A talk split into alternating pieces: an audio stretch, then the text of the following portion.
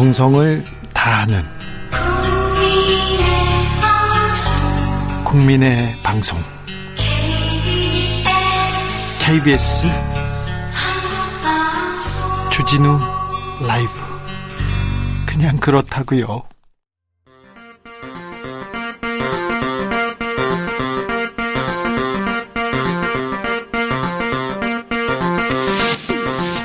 주진우 라이브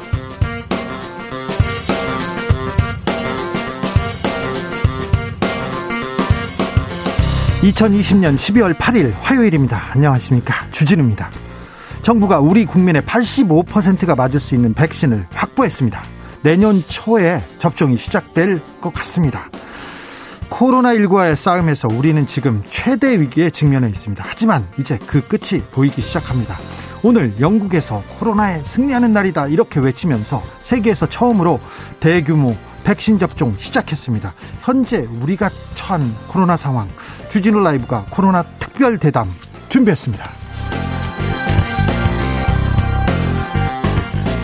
공수처법 개정안이 법사위 문턱을 넘고 드디어 내일 국회 본회의로 갑니다. 여당은 이제 결말을 봐야 할 시간이라면서 속도를 내고 있고요. 야당은 독재다 이렇게 반발하면서 무제한 토론 그러니까 필리버스터로 맞서겠다고 합니다. 그러자 민주당은 모레 임시국회 소집하면서 공수처법 통과 이번에는 시키겠다 이렇게 얘기하고 있습니다. 공수처 드디어 출범하나요? 박주민 의원에게 연결, 연결해서 물어보겠습니다. 이재용 삼성전자 부회장의 국정농단 파기환송심 재판이 속전속결로 진행되고 있습니다. 어제 중요한 재판이 있었습니다. 재판에서 결심 공판 날짜까지 이달 말로 정했습니다. 그러면 곧 판결하겠다는 건데요. 그런데 어제 재판에서 고성이 오고 갔다고 합니다. 무슨 내용인지 어떤 일이 있었는지 김은지 기자와 정리해 봅니다. 나비처럼 날아 벌처럼 쏜다. 여기는 주진우 라이브입니다.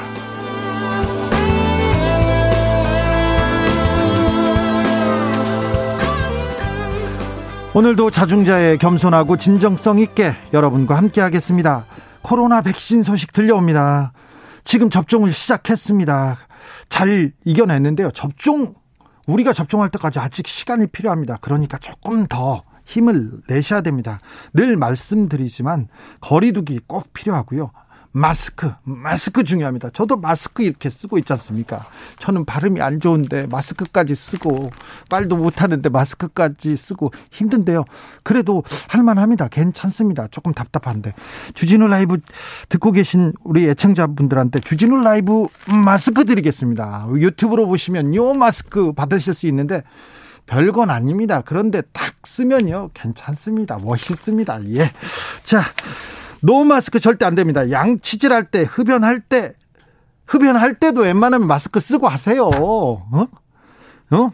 그냥 쓰고 하세요. 양치질할 때 그냥 쓰고 이거는 좀 어렵겠네요. 자, 옷 입고 벗을 때 그래도 좀 마스크 써야 됩니다. 웬만하면 써야 됩니다. 흡연할 때 마스크 이거 좀 불가능한가요? 또 안쪽으로 해도 될 것 같은데 담배 이 기회에 조금씩 줄이셔야 됩니다. 각별히 주의하시고요. 자, 오랜만에 우리 저 문학소년 소녀들한테 마스크로 저기 삼행시 한번 가보겠습니다. 도전해 주십시오. 주진우 라이브 마스크 드리겠다는 말 제가 여기서 말씀드립니다. 자, 샵 9730 짧은 문자 50원, 긴 문자는 100원, 콩으로 보내시면 무료입니다. 그러니까 이쪽으로 마구 보내주십시오. 그럼 오늘 순서 시작하겠습니다.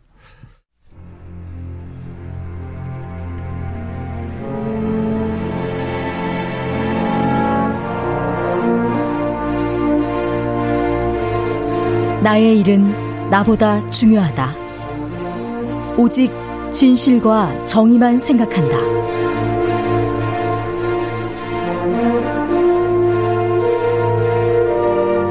탐사 보도 기자 외길 인생 20년. 주진우 기자와 오늘도 함께 흔들림 없이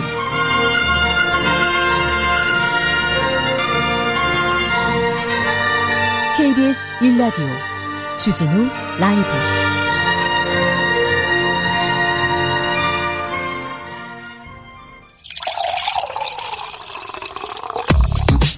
진짜 중요한 뉴스만 쭉 뽑아냈습니다. 줄 라이브가 뽑은 오늘의 뉴스 주스.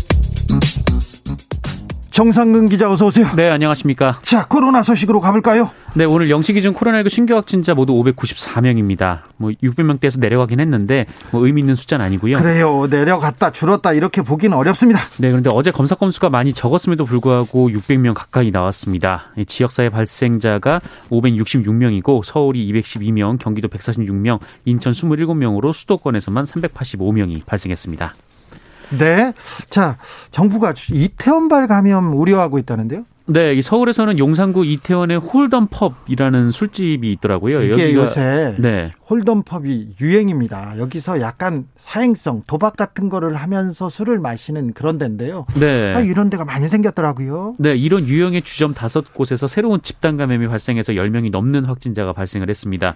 확진자들이 술집으로 옮겨가면서 놀았다라고 하는데 이 당국은 제2의 이태원발 확진이 이뤄지지 않을까 걱정을 하고 있습니다. 아, 걱정입니다. 네, 지금 방역 당국은 이대로라면 이번 주 후반에는 한 750명대, 이 다음 주에는 900명대의 확진자가 나올 수도 있다 이렇게 경고를 했는데 이 정세균 국무총리는 오늘 국무회의에서 지금은 코로나19의 전국적 대유행으로 인한 최악의 겨울을 막을 수 있는 마지막 기회다라며 잠시 멈추는 인내와 지혜가 필요하다라고 강조했습니다. 지난번 고스톱 치다가 네. 확진된 경우가 있었잖아요. 그렇습니다. 지역에서. 네. 그런데 지금 모여서 포커 뭐 이런 게임 이런 거 약간 자제하셔야 됩니다. 굉장히 위험하죠.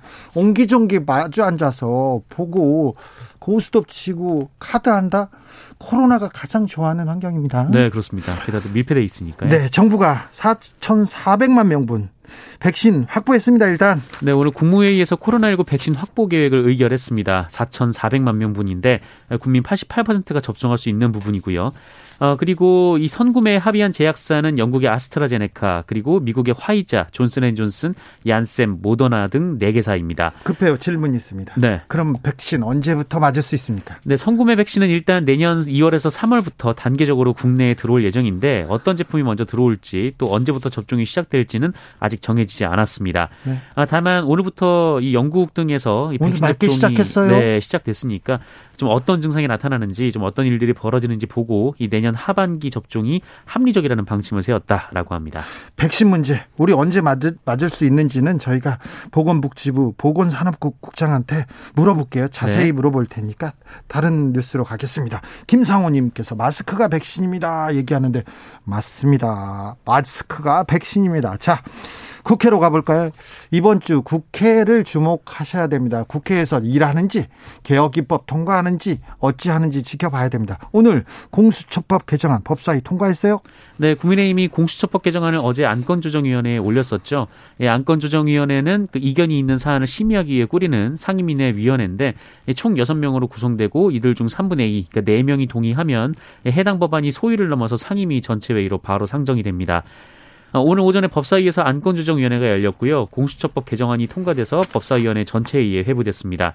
아, 그리고 일사천리로 법사위원회에서도 관련 법안이 처리가 됐습니다. 네. 네. 국민의힘 의원들은 법사위 회의장 앞에서 독재라는 구호를 외치면서 강력히 반발하고 어, 일부 몸싸움도 벌어졌습니다. 지금 국회에서 어떤 일이 벌어지고 있는지 저희가 박주민 의원 그리고 김민아 기자한테 상황 바로 어, 연결해서 들어보겠습니다. 그런데 공수처법 중요합니다. 네. 그런데 이 법안 말고도 중요한 쟁점 법안들 많습니다. 그렇습니다. 상법, 금융그룹 감독법, 공정거래법 등 이 경제 관련 법안들도 이 김종인 비대위원장은 찬성을 했지만 국민의힘이 반대를 하고 있는 상황이고요. 이 국정원법이나 5.18 특별법도 국민의힘이 통과를 반대하고 있습니다. 예. 이 세월호 참사와 가습기 살균제 문제를 조사 중이지만 임기가 곧 끝나는 사회적 참사 진상규명위원회 임기를 연장하는 방안도 법안도 이 정무위에서 논의가 되고 있는데 어, 이중 이제 사참위 조사기간 연장안이 정무위 안건조정위원회에 올라간 상황입니다. 이 안건조정위원회 구성이 민주당 3명, 국민의힘 2명, 그리고 정의당의 배진교 의원이 합류를 했는데 이 배진교 의원이 뭐 사참위 연장안을 반대하지는 않지만 이 사참위 조사 기간을 더 늘릴 것 그리고 조사 권한을 더 강화하자라고 주장을 하고 있어서 아직 정무위를 통과했다는 소식은 들리지 않고 아, 있습니다. 더 강화하자고 얘기해서요. 음. 국민의힘이 반대한다는 얘기는 들었는데 국민의힘도 어, 어떤 법안을 통과시키겠다 이렇게 주장하는 법안들이 있을 텐데 그런 뉴스는 잘 안 보이네요. 네, 뭐 네. 현재 논의되고 있는 법안 중에는 그런 소식은 들리고 네. 있습니다. 나중에 조금 취재, 취재가 좀 필요한 것 같습니다. 알아보겠습니다. 중대재해기업처벌법은요? 네, 어제 법사위 제일소위 논의안 건에 이 중대재해기업처벌법 제정안이 포함되지 않았습니다. 아, 그래서 연내 통과가 어렵게 됐는데요.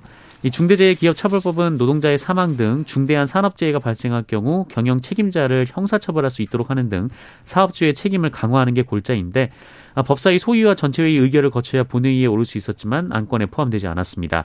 아, 여야가 중대재해기업처벌법을 통과시키는 것 자체에는 이견이 없습니다만 어떻게 처벌 수위를 정할 것인가를 놓고 좀 이견이 있습니다. 네. 천주교 사제들이 어제 어, 검 검찰 개혁을 위한 시국선언 발표했어요. 오늘은 개신교에서 또 따라서 발표했네요. 아, 네, 그렇습니다. 아, 개신교인들 중심으로 약 3,800여 명이 검찰 개혁을 촉구하는 입장을 발표했습니다. 검찰 개혁을 열망하는 그리스도인들은 오늘 오전 서초구 대검찰청 앞에서 기자회견을 열고 검찰을 개혁해야 하고 윤석열 총장은 해임해야 한다라고 주장을 했습니다. 검찰을 개혁해야 하고 윤석열 총장은 해임해야 한다. 네, 이 단체는 적폐 중에 최고봉은 단연 검찰 조직이라고 주장하면서 대한민국 검찰은 수사권과 기소권을 독점하는 전 세계에서 그 유례를 찾아볼 수 없는 막강한 권력 기관이다라고 주장했습니다. 어, 그러면서 자신들의 특권 지키기에 급급하며 없는 제도 만들어서 억울한 사람을 양산한 반면 부패한 권력의 범죄에는 눈을, 눈을 감아주는 충견의 역할을 해왔다라고 주장했습니다. 아, 그리고 이 현재 검찰은 국민의 열망인 검찰 개혁을 좌절시키기 위해서 검사 동일체라는 명목 하에 검찰 개혁 반대에 선봉해선 윤석열 총장을 비호하고 항명하고 있다 이렇게 주장하기도 했습니다. 적폐의 최고봉은 단연 검찰 조직이다. 개신교계에서도 시국 선언이 나왔습니다. 대검찰청의 윤석열 검찰총장 판사 사찰 의혹 서울 고검에 배당했어요. 아, 네, 이른바 판사 사찰 의혹과 관련해서 조남관 대검 차장검사가 오늘 이 대검 감찰부가 주도하고 있는 그 윤석열 검찰총장에 대한 직권남용 혐의 수사가 적법한 절차를 준수하지 않았다라면서 서울 고검에서 함께 수사하라라고 지시를 했습니다. 이 대검찰청은 이 한동수 대검 감찰부장이 재판부 분석 문건을 불상의 경로로 입수해서 법무부에 전달을 했다가 다시 수사 참고 자료로 되돌려 받는 등 수사 착수 절차에서 적법 절차를 준수하지 않은 사실이 확인됐다라고 이유를 밝혔는데요. 예, 앞서 대검 인권정책관실은 이와 관련해서 대검 감찰부에 대한 위법 여부를 수사했고 감찰부 수사의 공정성과 정당성이 의심된다라는 결론을 낸 바 있습니다. 아, 이에 대검은 서울고검 수사 자료 어, 서울고검의 수사 참고 자료로 이첩을 하고 모든 진상을 철저히 규명하도록 했다고 밝혔습니다. 법무부는 유감의 뜻을 밝혔어요? 네, 조금 전 입장을 냈는데요. 어, 법무부는 검찰총장의 직무 복귀 이후 적법 절차 조사 등을 이유로 인권 정책관실을 통해서 감찰부의 판사 사찰 수사에 개입하고 어, 결국 감찰부의 수사가 중단됐다라고 지적했습니다. 아, 그러면서 경위나 시기로 볼 때 서울고검 배당은 윤석열 총장의 지시나 다름없다라고 했고요. 아, 이것은 철저한 수사를 바라는 국민의 기대에 부응하는 조치라고 보기 어렵다라고 주장했습니다. 음, 술 접대를 받은 검사가 있다. 이렇게 김봉현 씨가 폭로했었는데 네. 결국 검사가 불구속 기소됐다고요? 네, 김봉현 전 스타모빌리티 회장의 검사 술 접대 폭로와 관련한 검찰 수사 결과가 나왔습니다. 어, 두 달여 만인데요. 네, 늦게 어, 나왔어요. 네, 검찰은 해당 술자리 접대가 있었던 날짜를 지난해 7월 18일로 특정을 하고 어, 이 술자리를 주선한 것으로 전해진 검사 출신 A 변호사 어, 그리고 현직 검사 1명, 김봉현 씨 등 3명을 어, 부정청탁 및 금품 등 수수의 금지에 관한 법률, 그러니까 이른바 김영란법을 적용해서 불구속 기소했습니다. 아니 그런데 그 자리에 다른 검사도 있었잖아요. 네, 검사 두 명이 더 있었고요. 이 청와대 행정관도 있었던 것으로 전해지고 있는데요. 어, 이들은 술을 마신 시간이 짧았다라고 보고 접대 금액이 100만 원 미만이라고 판단해서 기소 대상에서 제외를 했습니다. 다만 이 검사들은 향후 감찰 등의 조치를 의뢰하기로 했습니다. 짧게 술 먹었기 때문에 접대 금액이 100만 원 이하다 이렇게 판단했네 했다, 했다는 거네요. 네, 자의 너무 자의적 판단이 아닌가 생각이 듭니다. 아, 네, 참 이건 또 무슨 소리인지 잘 모르겠네요. 자, 오늘 강용석 변호사가 긴급 체포됐어요. 네, 경찰은 오늘 오전 강용석 변호사를 허위사실 유포에 의한 명예훼손 혐의로 자택에서 체포했습니다. 어, 그동안 네 차례 소환을 했는데도 불구하고 강효석 변호사가 응하지 않았다라고 밝혔고요. 어, 이에 따라 체포영장을 발부받았다라고 합니다. 네. 아, 현재 강용석 변호사는 서울지방경찰청에서 조사를 받고 있다고 합니다. 네. 네 강용석 변호사가 운영하는 유튜브 채널 가로세로 연구소는 지난 3월 어, 문재인 대통령과 한 남성이 악수하는 사진을 놓고 문재인 대통령이 이만희 신천지 교주와 교주 와 악수하고 있다라는 확인되지 않은 사실을 방송한 바 있습니다. 확인되지 않은 사실. 네, 그 이후 이 남성이 이만 씨가 아닌 것으로 확인이 됐고요. 예. 이 더불어민주당이 고발장을 제출하고 경찰에 수사에 착수한 바 있습니다. 아무 말이나 막 하는 분들이 있어요. 사실관계가 전혀 중요하지 않게 그냥 얘기하는 분들이 있습니다. 유튜브에서 허위 사실 막 유포하면서 유포하면서 이렇게 남들 명예훼손 으로 공격하는 분들이 있는데 이런 분들 좀에 대한 처벌도 꼭 필요합니다. 꼭 네. 필요해요. 이걸로 돈벌이 하고 있잖아요. 그렇죠. 자, 네, 벌금이 너무 낮아가지고요. 네, 주스 정상근 기자 함께했습니다. 고맙습니다. 코로나 백신 확보. 아유 어떻게 되는 건지 궁금해하는 분들 많은데요. 저희가 보건복지부 담당자 연결해서 직접 들어보겠습니다. 이민택 보건복지부 보건산업국장 안녕하세요. 네 안녕하세요. 보건복지부 보건산업정책국장 이민택입니다. 네 고생 많으십니다. 네 정부 마찬가지입니다. 네, 네 정부에서 현재 상황 어떻게 보고 계십니까? 네, 그 안정적으로 코로나 그 환자 발생이 관리가 되면 게다가 최근 들어서 이제 상당히 많이 발생하는 상황으로 어, 닫고 있습니다. 네, 뭐 위험해 보여요. 뭐, 예, 위험한 상황으로 좀 가고 있어서 잘 주시를 하고 있는 그런 상황이라고 말씀드릴 것 같습니다. 네. 혹시 그 2.5단계, 3단계 그 사회적 거리두기를 더 높일 수도 있습니까?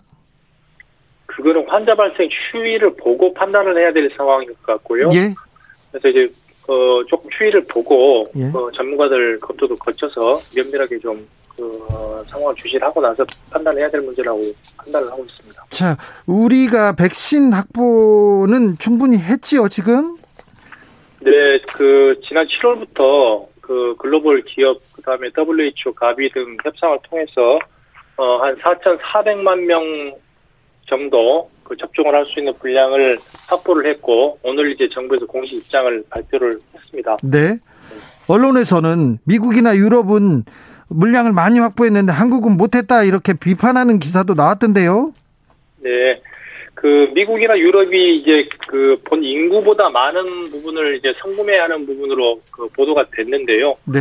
어 실제 이게 구매로 연결될지 여부는 조금 지켜봐야 될 부분도 있습니다. 예. 그래서 어, 저희가 지금 그 확보한 부분은 그 국민들이 그 접종을 맞으시고 그 안전하게 이제 집단 면역으로 갈 수 있는 정도 수준으로 충분한 물량은 어, 확보를 했다 이렇게 평가를 하고 있습니다. 자, 단순하게 충... 물량으로 비교 하기는 네. 좀 어려운 부분이 있습니다. 충분히 네. 우리 국민들을 위한 백신 확보했다 이렇게 들으면 되겠습니까? 네네 맞습니다. 자 그러면 이거 궁금합니다. 이제부터 시작입니다. 언제 맞을 수 있습니까? 영국에선 지금 백신 맞기 시작했는데 우리 국민들은 언제부터 어, 이 백신 맞을 수 있습니까? 예. 그 지금 정부가 확보한 4,400만 명분의 백신은 이번 내년 1, 4분기부터 순차적으로 들어오게 돼 있습니다. 그래서 2, 3월부터 지금 순차적으로 들어오도록 돼 있고요. 예. 어, 거기에 맞춰서 그 백신 접종 계획을 만들고 예. 그다음에 각기 다른 백신을 각기 다른 그 접종 대상자들에게 맞춰야 되는 부분이 있어서 네. 어 이거는 빠르면 상반기부터 접종이 시작될 걸로 예측을 하고 있고 네. 다만 미국이나 영국의 상황이 굉장히 그 심각한 상황이기 때문에 네. 어, 하루에 뭐 수십만 명이 지금 확진자가 발 생하고 있는 게 미국이고 영국도 뭐 수만 명이 발생을 하고 있는 상황이라서 단순하게 우리하고 비교하기가 좀 어려운 부분이 있으나 네. 다만 내년 상반기부터도 접종이 가능하다 이렇게 말씀을 드릴 수 같습니다. 자, 2, 3월이면 백신이 한국에 들어오고 그러면 어, 4월이면 맞을 수 있겠네요.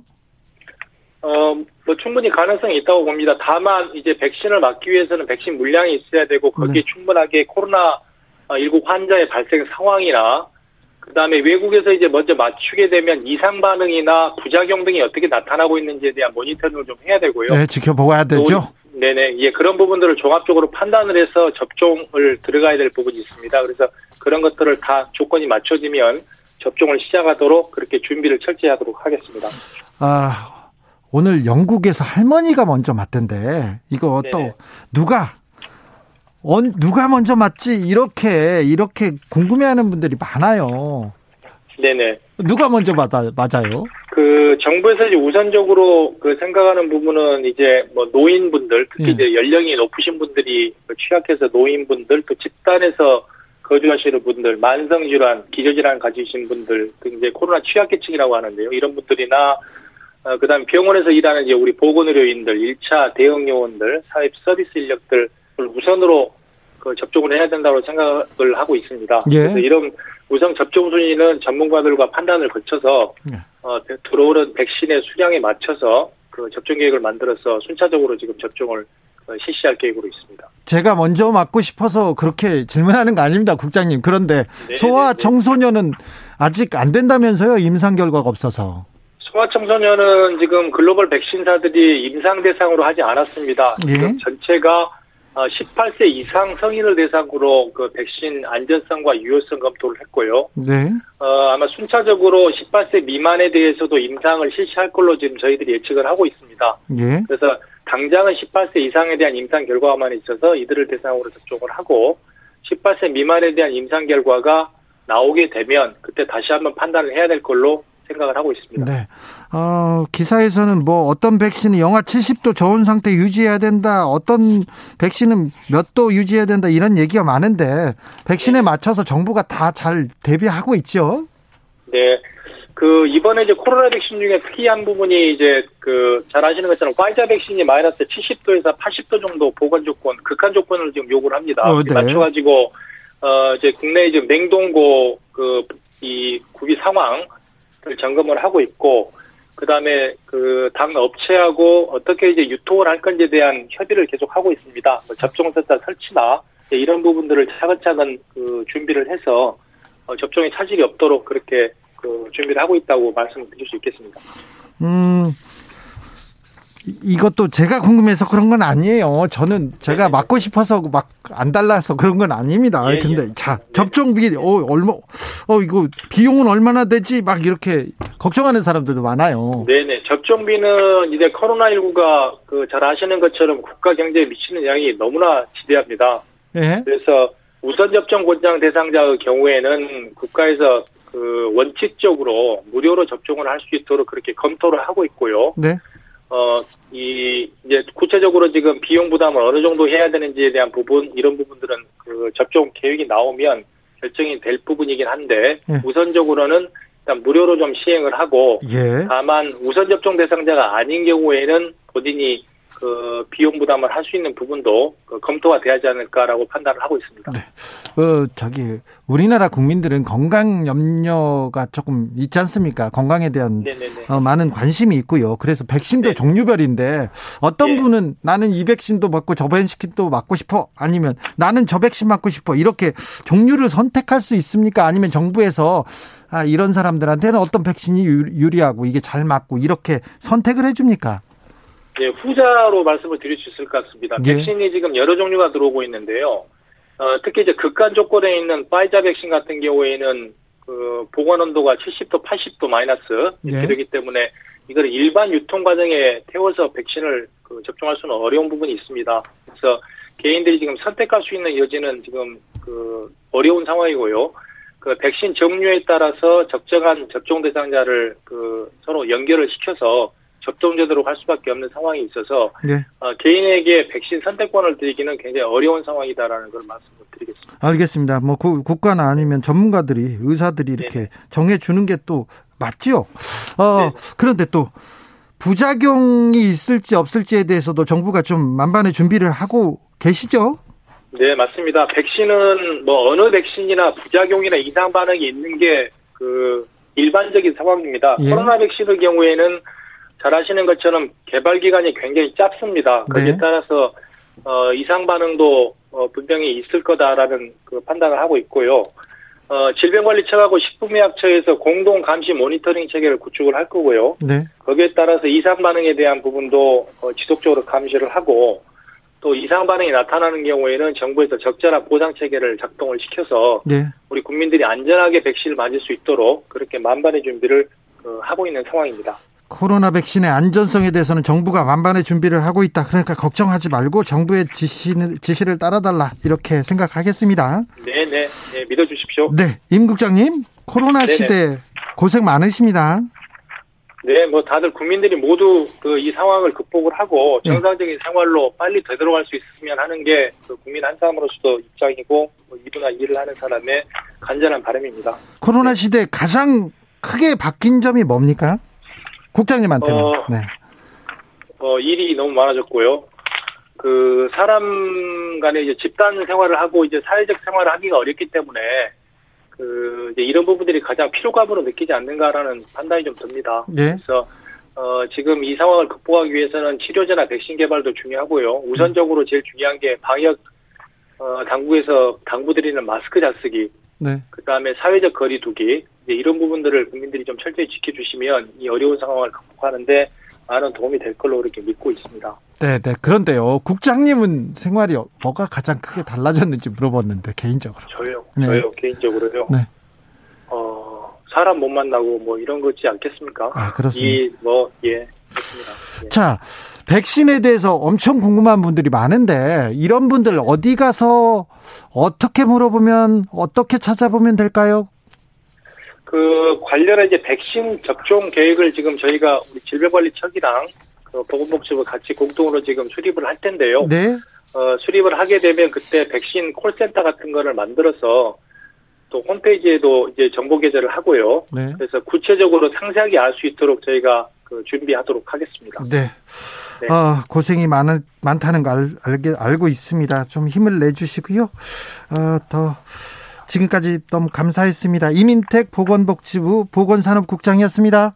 네네 감사합니다. 1935님께서 코로나 때문에 사람 만날 일이 없고 사람 만날 일이 없으니 술을 줄였습니다. 코로나 덕분에 건강이 좋네요. 이렇게 아, 좋게 그냥 위안하는 그런 분들도 있습니다. 아, 훌륭하십니다. 교통정보센터 다녀오겠습니다. 김민희 씨.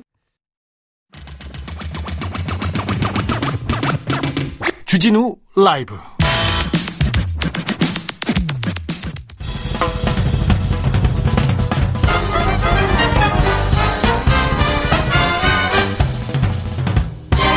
훅 인터뷰. 모두를 위한 모두를 향한 모두의 궁금증 훅 인터뷰. 공수처행 열차는 출발했습니다. 국회 법사위 문턱을 넘었고요. 이제 내일이면 본회의 도착합니다. 지금 국회 상황 그리고 야당은 어떻게 하고 있는지 어, 자세히 알아보겠습니다. 이제 공수처는 만들어질까요? 궁금한 거 모두 물어보겠습니다. 박주민 더불어민주당 의원 안녕하세요. 예, 안녕하십니까. 지금 어디 계세요? 저는 법사위 회의하다가 잠깐 나왔습니다. 예. 잠깐 나오셨고 그리고 야당 의원들은 어디 있어요? 야당 의원님들은 아까까지는 법사위 회의장 앞에서 예. 어, 뭐 기자회견도 하시고 농성도 하시다가 지금은 어, 다른 곳으로 이동한 상태입니다. 자, 공수처법 개정안 국사 국회 법사위 통과했습니다. 네, 그리고는 이제 어떻게 어떻게 어떤 진행 절차가 남았습니까? 어, 오늘 이제 법사위가 어, 통과됐으니까요. 네. 내일 예정돼 있는 본회의에 상정되게 될 것입니다. 예. 네, 아마 국민의힘 쪽에서는 이 공수처법 통과를 저지하기 위해서 필리버스터를 신청할 가능성이 있고요. 네. 그러면 필리버스터를 신청하면은 24시간이 경과한 후에 예. 180명의 서명으로 토론 중지를 시킬 수 있는 방법이 하나 있고요. 예. 아니면은 이제 정해진 회기가 끝나야 이제 끝날 수가 있습니다. 끝나고 임시국회. 예, 그래서 아마 12월 10일 어, 임시국회에서 표결될 가능성이 큽니다. 어쨌든 민주당 공수처법 이번에는 통과한다 이렇게 마음을 먹었네요.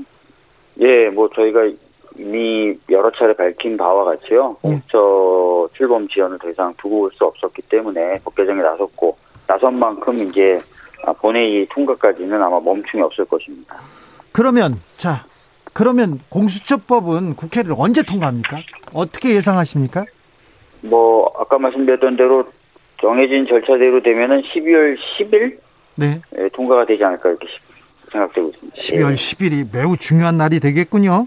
자, 네. 오늘 법사위 전체회의를 통과한 공수처법 개정안 내용이 어떤지 어떤 건지 좀 설명 부탁드릴게요.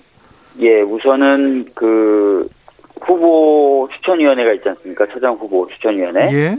지금까지는 이제 그 7명 중에 6명 이상이 동의를 해야만 어, 처장 후보로 선출될 수 있었는데 그거를 어 수정을 해서 저 다섯 명 정도가 찬성을 하면은 3분의 2죠. 3분의 2가 찬성하면은 이제 통과될 수 있도록 그렇게 바꿨다는 말씀을 좀 드리겠고요. 예. 그 다음에 이제 공수처에서 일할 검사의 아, 자격 요건이 7년간 변호사 자격을 가지고 또 7년간 어, 조사 업무에 종사를 했었어야 되는 이중 조건이었는데 네. 그중에 굉장히 복잡하네요. 아, 네. 예, 7년간 실무 경력, 실무 조사 경력이 있어야 될 부분은 빼서 좀 넓은 틀에서 사람들을 구할 수 있도록 했습니다. 그리고 공수처장이 갖고 있었던 재정신청권 관련된 특례 조항을 좀 삭제하는 그런 내용을 담고 있습니다. 어, 조금 전 4시에 법사위 네. 전체회의에서 또 중요한 법안이 통과됐네요. 상법 네. 개정안 상법 개정안 통과됐습니다. 예. 어떤 어떤 법안이고 어떤 어떤 내용이죠? 예, 상법 개정안 이번에 통과된 것 주요 내용을 좀 말씀을 드리면, 네. 어, 다중 대표 소송이 도입이 됐어요. 그래서 다중 대표 소송이라는 게 뭐냐면, 모회사와 자회사 이렇게, 어, 회사들이 있지 않습니까? 근데 자회사의 이사들이 자회사 경영을 잘못해서 피해를 발생시켰을 때 그 영향이 모회사에도 미칩니다. 네. 그럴 경우에 모회사의 주식을 갖고 있는 주주들이 어 자회사를 상대로 소송을 걸 수 있는 제도가 도입이 됐고요. 예. 그 다음에 이제 그 이사를 선출할 때 일반 이사하고 감사위원을 겸임하는 이사 이렇게 두 종류로 나뉘는데 감사위원을 겸하는 이사와 일반 이사를 분리해서 선출할 수 있도록 해서 감사위원들을 선, 선출할 때 조금 더 어, 독립성을 띠게 만들었습니다. 자, 이번 상법 개정안이요. 네. 어, 원래 안보다 조금 재계 그 재계 입장을 좀 수용한 거죠? 예, 사실 이제 저도 상법을 발의했어요 개정안을 예. 김종인 현재 국민의힘 비대위원장이 아, 우리 더불어민주당 비대위원장일 때 발의했던 내용을 한 글자도 안 바꾸고 그대로 발의했었는데요. 그대로요. 예, 그런데요. 제가 발의했던 거나 또는 박용진 의원이 발의했던 것보다는 재계의 입장을 좀 수용하여서 통과를 시켰습니다. 예. 네. 오늘 법사위에서 많은 그 입법이 통과했네요. 많은 일이 있었네요. 그런데 법사위에서 고성이 오가기도 했죠.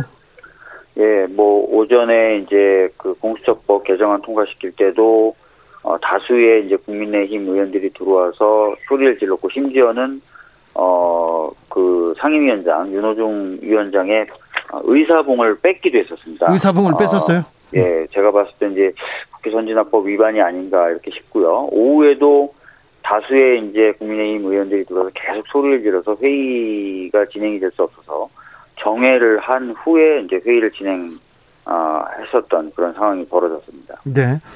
어, 그, 지금 법사위 사무실에서 회의하다가 잠깐 나오신 거고, 네. 어, 얼마 전까지는 저 국회 앞에서 노숙농성 하더라고요.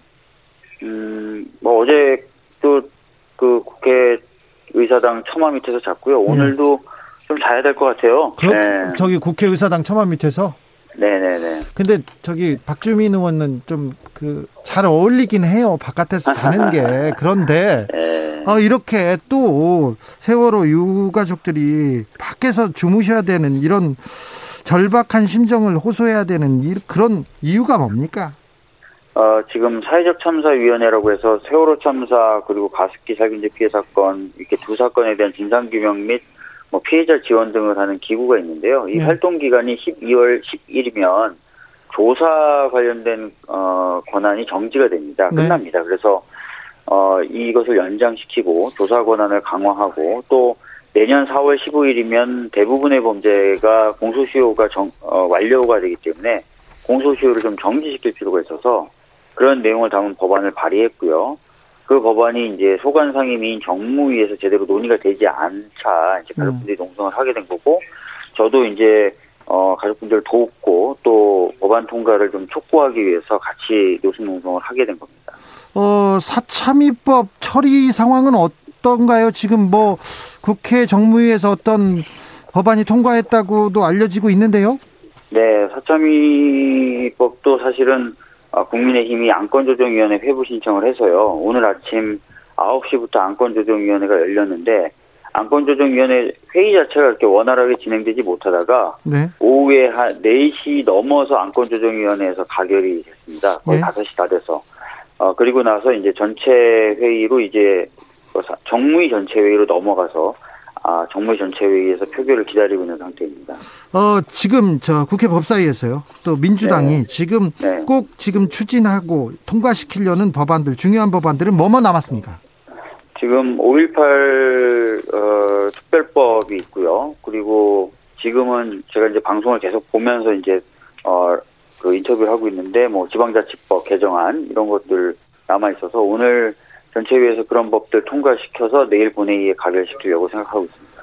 야당에서 여당의 입법 독주다, 날치기다, 독재다 이렇게 거세게 비판하고 있는데요. 이 부분에 대해서는 어떻게 보시는지요?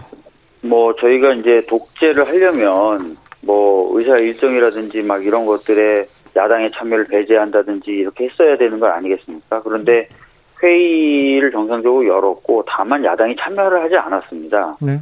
어, 그런 상태이기 때문에 저희들이 뭐 절차를 위반해서 법을 강제로 통과시키고 이렇게 했다는 부분은 사실과는 다른 주장이다 이렇게 말씀드리겠습니다. 알겠습니다. 자, 어, 추운데 고생해 주시고요. 지금까지 박주민 의원이었습니다. 감사합니다. 예, 감사합니다. 공수처법과 관련해서 야당의 입장을 듣기 위해서 야당 의원님들께 연락을 했습니다. 정말 많은 연락을 했습니다. 그런데 모두 바쁘시다고 합니다. 내일은 꼭 연결해 주시고 내일은 꼭 나와 주시기를 바랍니다. 다시 한번 간곡히 촉구 드립니다. 아, 그래서 야당 입장 못 들었어요. 야당 출입하는 김민아 기자 연결해서 현장 분위기 들어보겠습니다. 김민아 기자, 안녕하세요. 네, 안녕하세요. 지금 어디에서 계신가요? 네, 국회입니다. 국회 어디요? 네, 기자실 쪽에 있습니다. 아까까지는 그 법사위 앞에 있었어요? 네, 맞습니다. 지금 국민의힘 의원들이 6시부터 의원총회를 할 예정이거든요. 네. 예, 그래서 법사위에는 가지 않고 지금 통화하기에 잠깐 나와 있습니다. 아, 그래요? 오늘 하루 국회 상황 어땠어요? 어, 일단 굉장히 긴박하게 돌아갔는데요. 전날 음. 저녁부터 국민의힘 의원들은 상임위별로 조를 짜서 국회 중앙에 있는 로텐더홀에서 철야 농성을 이어가고 있습니다. 음, 철야 농성하고 그, 있어요, 지금요? 네. 네. 그, 한 10분씩 네, 그 조를 짜가지고요. 4시간 정도씩 그 중앙홀을 지키고 있는데요. 네. 그리고 나서는 이제 오늘 오전 8시 30분부터 오늘만 해도 거의 세 차례 정도 긴급 의원총회를 열어서 대응 방향 등을 논의를 했고요. 예. 뭐 하지만 뾰족한 수는 역시 없어 보이는 상황입니다. 음. 그 조호영 원내대표는 뭐 무더움을 끝내 막아내지는 못하겠지만 최선을 다해서 막아, 막아내겠다. 이 법이 어떤 문제점을 갖고 있고 문재인 정권과 민주당이 얼마나 무도한지 국민께 알리겠다라고 계속 좀 여론전에 나서는 모습이었습니다. 더 강경하게 투쟁하자 그렇게 주장하는 사람들도 있나요? 그 사실 뭐 이전에 패스트트랙 국면에서는 단식이나 삭발 같은 모습을 좀 볼 수가 있었는데요. 그렇죠. 이번 네 이번에는 강경 투쟁을 하고 싶지만 그 코로나 19 때문에 솔직히 할 수가 없는 상황이기도 합니다. 네. 그 주호영 원내대표는 단식이나 삭발은 없다고 못을 박았지만 뭐 그래도 할 수 있는 모든 것을 하겠다라고 하시면서 장외 투쟁의 가능성은 아직은 조금 열어놓고 있는 상황인 듯합니다. 네 오늘 밤에는 어떤 일이 벌어질까요 국회에서?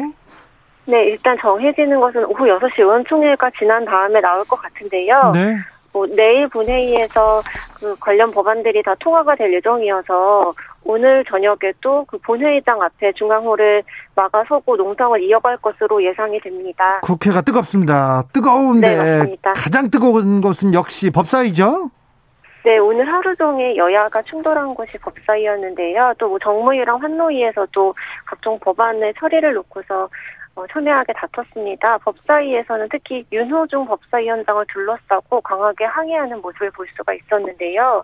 뭐, 윤 위원장은 뭐 그런 것에 아랑곳하지 않고 의사봉을 두드리면서 일단은 그 개혁 법안을 통과시키는 모습을 보였습니다. 자, 김민아 기자가 취재하면서 가장 눈에 띄는 장면은 어떤 장면이었습니까?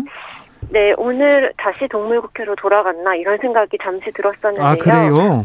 네, 오늘 오전 11시 5분쯤에 법사위가 이제 전, 그 소위를 마치고 전체 회의를 열었는데, 어, 개의가 시작되자마자 그 복도에서 농성을 벌이던 국민의힘 의원들이 회의장으로 진입을 했습니다. 네. 그래서 이제 그 윤호중 위원장을 둘러쌌고요. 계속해서 좀 그, 어, 그 손팻말을 들고 그 구호를 외치면서 반발을 했고요. 뭐 주 원내대표 같은 경우에는 민주화 운동을 했던 사람들이 어떻게 이러느냐 이렇게 반발을 했고, 뭐 김도 법사위 간사, 장재원 의원 등 좀 원래 목소리가 좀 크셨던 분들이 거세게 항의를 하기 시작했습니다. 네. 그리고 이제 윤 위원장이 기립으로 표결 절차에 돌입하자 조호영 원내대표가 손으로 의사봉을 막으려는 모습이 연출이 됐고 의사봉이 바닥에 떨어지는 장면도 있었고요. 또 마지막에는 조수진 의원이 법사위원이죠. 조수진 의원이 더불어 독재당 하세요 이렇게 말하면서 굉장히 거세게 반발을 했고 국민의힘 소속인 법사위원들은 회의실에 배치는 자신들의 명패를 위원장한테 갖다 대 반납하는 모습을 취하기도 했습니다. 윤호중 위원장이 자 기립 일어나라 이렇게 찬성하는 사람 일어나라 했을 때 국민의힘 네. 의원들이 앉거나 눕는 사람은 없었습니까? 그렇게 좀 국회 선진화법 때문에 완전히 물리적으로 막는 모습을 보이지는 않았는데 네. 그 앞서 박주민 의원님께서 말씀하셨듯이 좀 애매한 상황 등은 연출이 되긴 했습니다. 네. 자 국민의힘에서는 앞으로 어떻게 한다고 합니까? 필리버스터 얘기도 하던데요.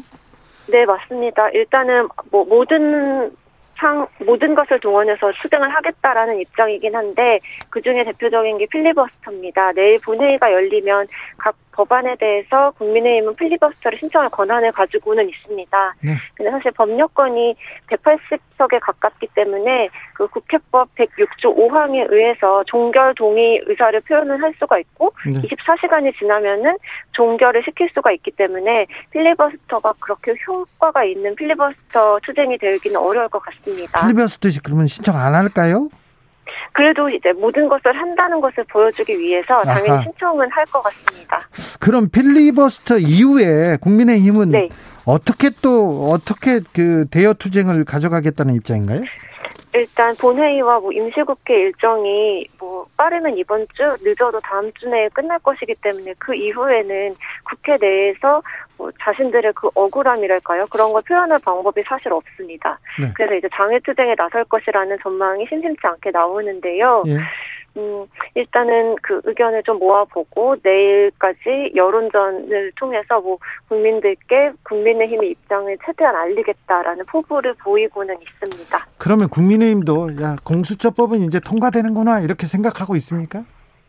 일단 뭐 일부 의원들은 통과가 된 다음도 준비해야 한다 이렇게 말씀을 하시는 분들도 있긴 하더라고요. 네. 근데 이- 일단 그 국민의힘에서 공수처가 위헌이라는 위헌 심판까지 지금 제기한 상황에서 이거를 뭐 수긍하는 제스처를 취하기는 또 사실 그 지지층들한테는 부담이 되는 것 같습니다. 네.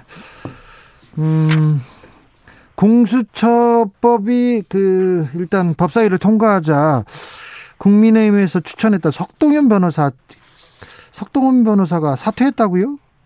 네, 맞습니다. 후보자 중에 한 명이었던 속동현 변호사가 공수처법이 법사위 통과하자마자 페이스북에 글을 올려서 공수처장 후보들은 용도가 끝났다고 보인다.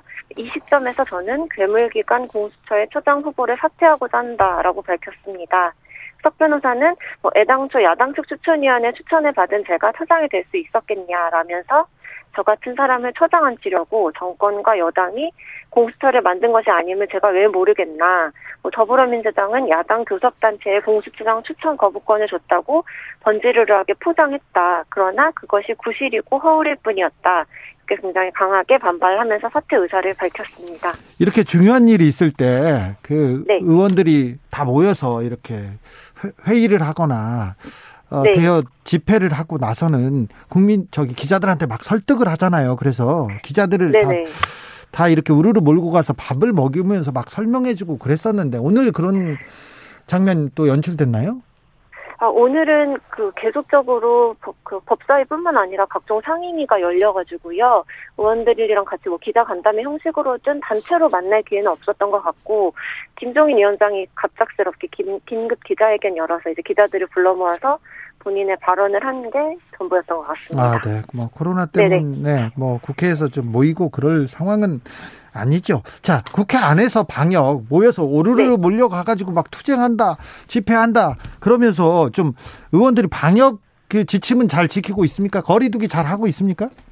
이게 굉장히 좀 걱정되는 부분 중에 하나인데요. 걱정이에요. 방역 지- 네, 그 굉장히 밀, 밀집하게 붙어 있다 보니까 의원들도 그렇고 기자들도 그렇고 붙어 있다 보니까 어 여기서 만약에 감염이 되면 굉장히 큰 일이 날 것이다 이런 생각이 많이 듭니다. 네, 기자들 그 얘기 많이 할 거 아니에요. 거리두기 안 하고 계속 몸싸움을 하면 네, 맞습니다. 그 국회 사무처에서도 기자들한테 안내를 해서 최소한 좀 그 접촉을 피해달라라고 말씀을 해주셨고요. 또 근데 이- 여기에 대해서 좀 지적처럼 나오자 주호영 원내대표가 뭐 철저히 마스크 쓰고 손 소독을 하고 하고 있다. 예. 뭐 저희들이 그런 것 다 유념하면서 하고 있다. 이러면서 국회 안에서 좀 계속 투쟁을 하겠다는 의지를 보였습니다. 네, 국회에 나가 있는 김민아 통신원이었습니다. 이렇게 통신원, 이렇게 특파원을 또 현장에 보내니까 또 줄라이브 좋네요. 자, 한결의 김민아 기자였습니다. 감사합니다. 네, 감사합니다.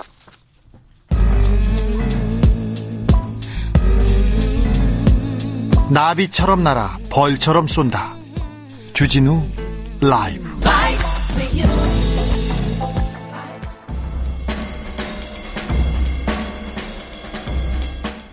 세월호 음모론까지 지만원 5.18 폄훼 신간보니 JTBC 기사입니다.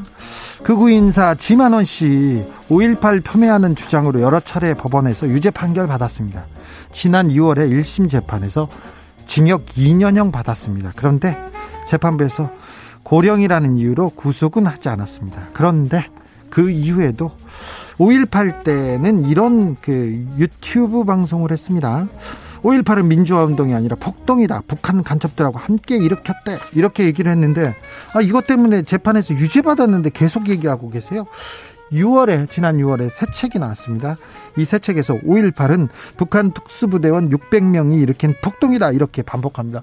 아니, 이것 때문에 유죄 받으셨는데, 그런데 조금 있다가 북한 특수군, 특수군 유골이 발굴됐다는 주장을 하고 있습니다.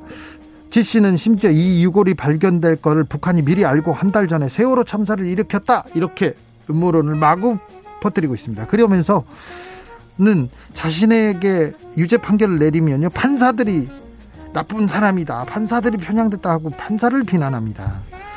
아 그때 한 판사가 건전한 상식을 갖춘 일반인이 보기에 근거가 너무 부족하다 악의적인 의도를 가지고 있다 이렇게 판결을 내렸거든요. 음, 5.18 왜곡하거나 허위 사실을 퍼뜨리면 처벌하는 5.18 특별법이 어제 국회 법사위를 통과했다는 거 들으셨죠? 그런데 2019년 국민의힘 전신 자유한국당에서 국회 공청회를 열어서 지만원 씨한테 마이크를 줬었죠. 그리고 5.18 진상조사위원회로 추천을 검토하다가 논란이 있었을 때 철회하기도 했지 않습니까? 음, 지만원 씨, 네. 계속 이렇게 주장하고 있습니다.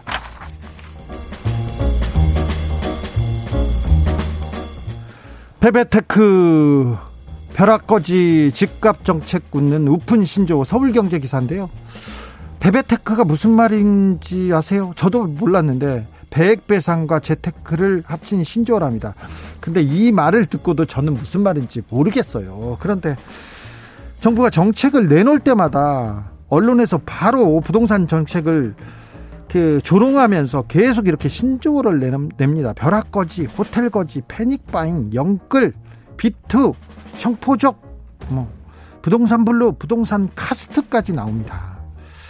무슨 말인지 알겠습니다. 뭐 빵투아네트도 나왔죠. 언론이 정책을 내놨는데 정책을 합리적으로 비판하는 것 비판해야죠.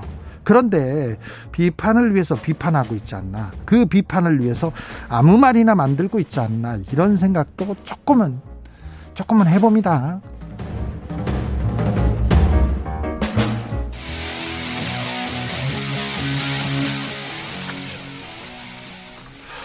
리아나의 Shut Up and Drive 들으면서 잠시 쉬었다가 저는 6시에 돌아오겠습니다.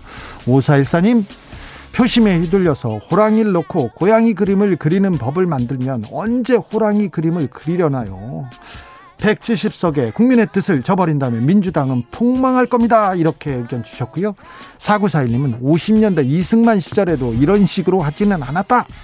민주주의를 70년 후퇴시켰다. 이런 의견도 보내주셨습니다. 그냥 그렇다고요.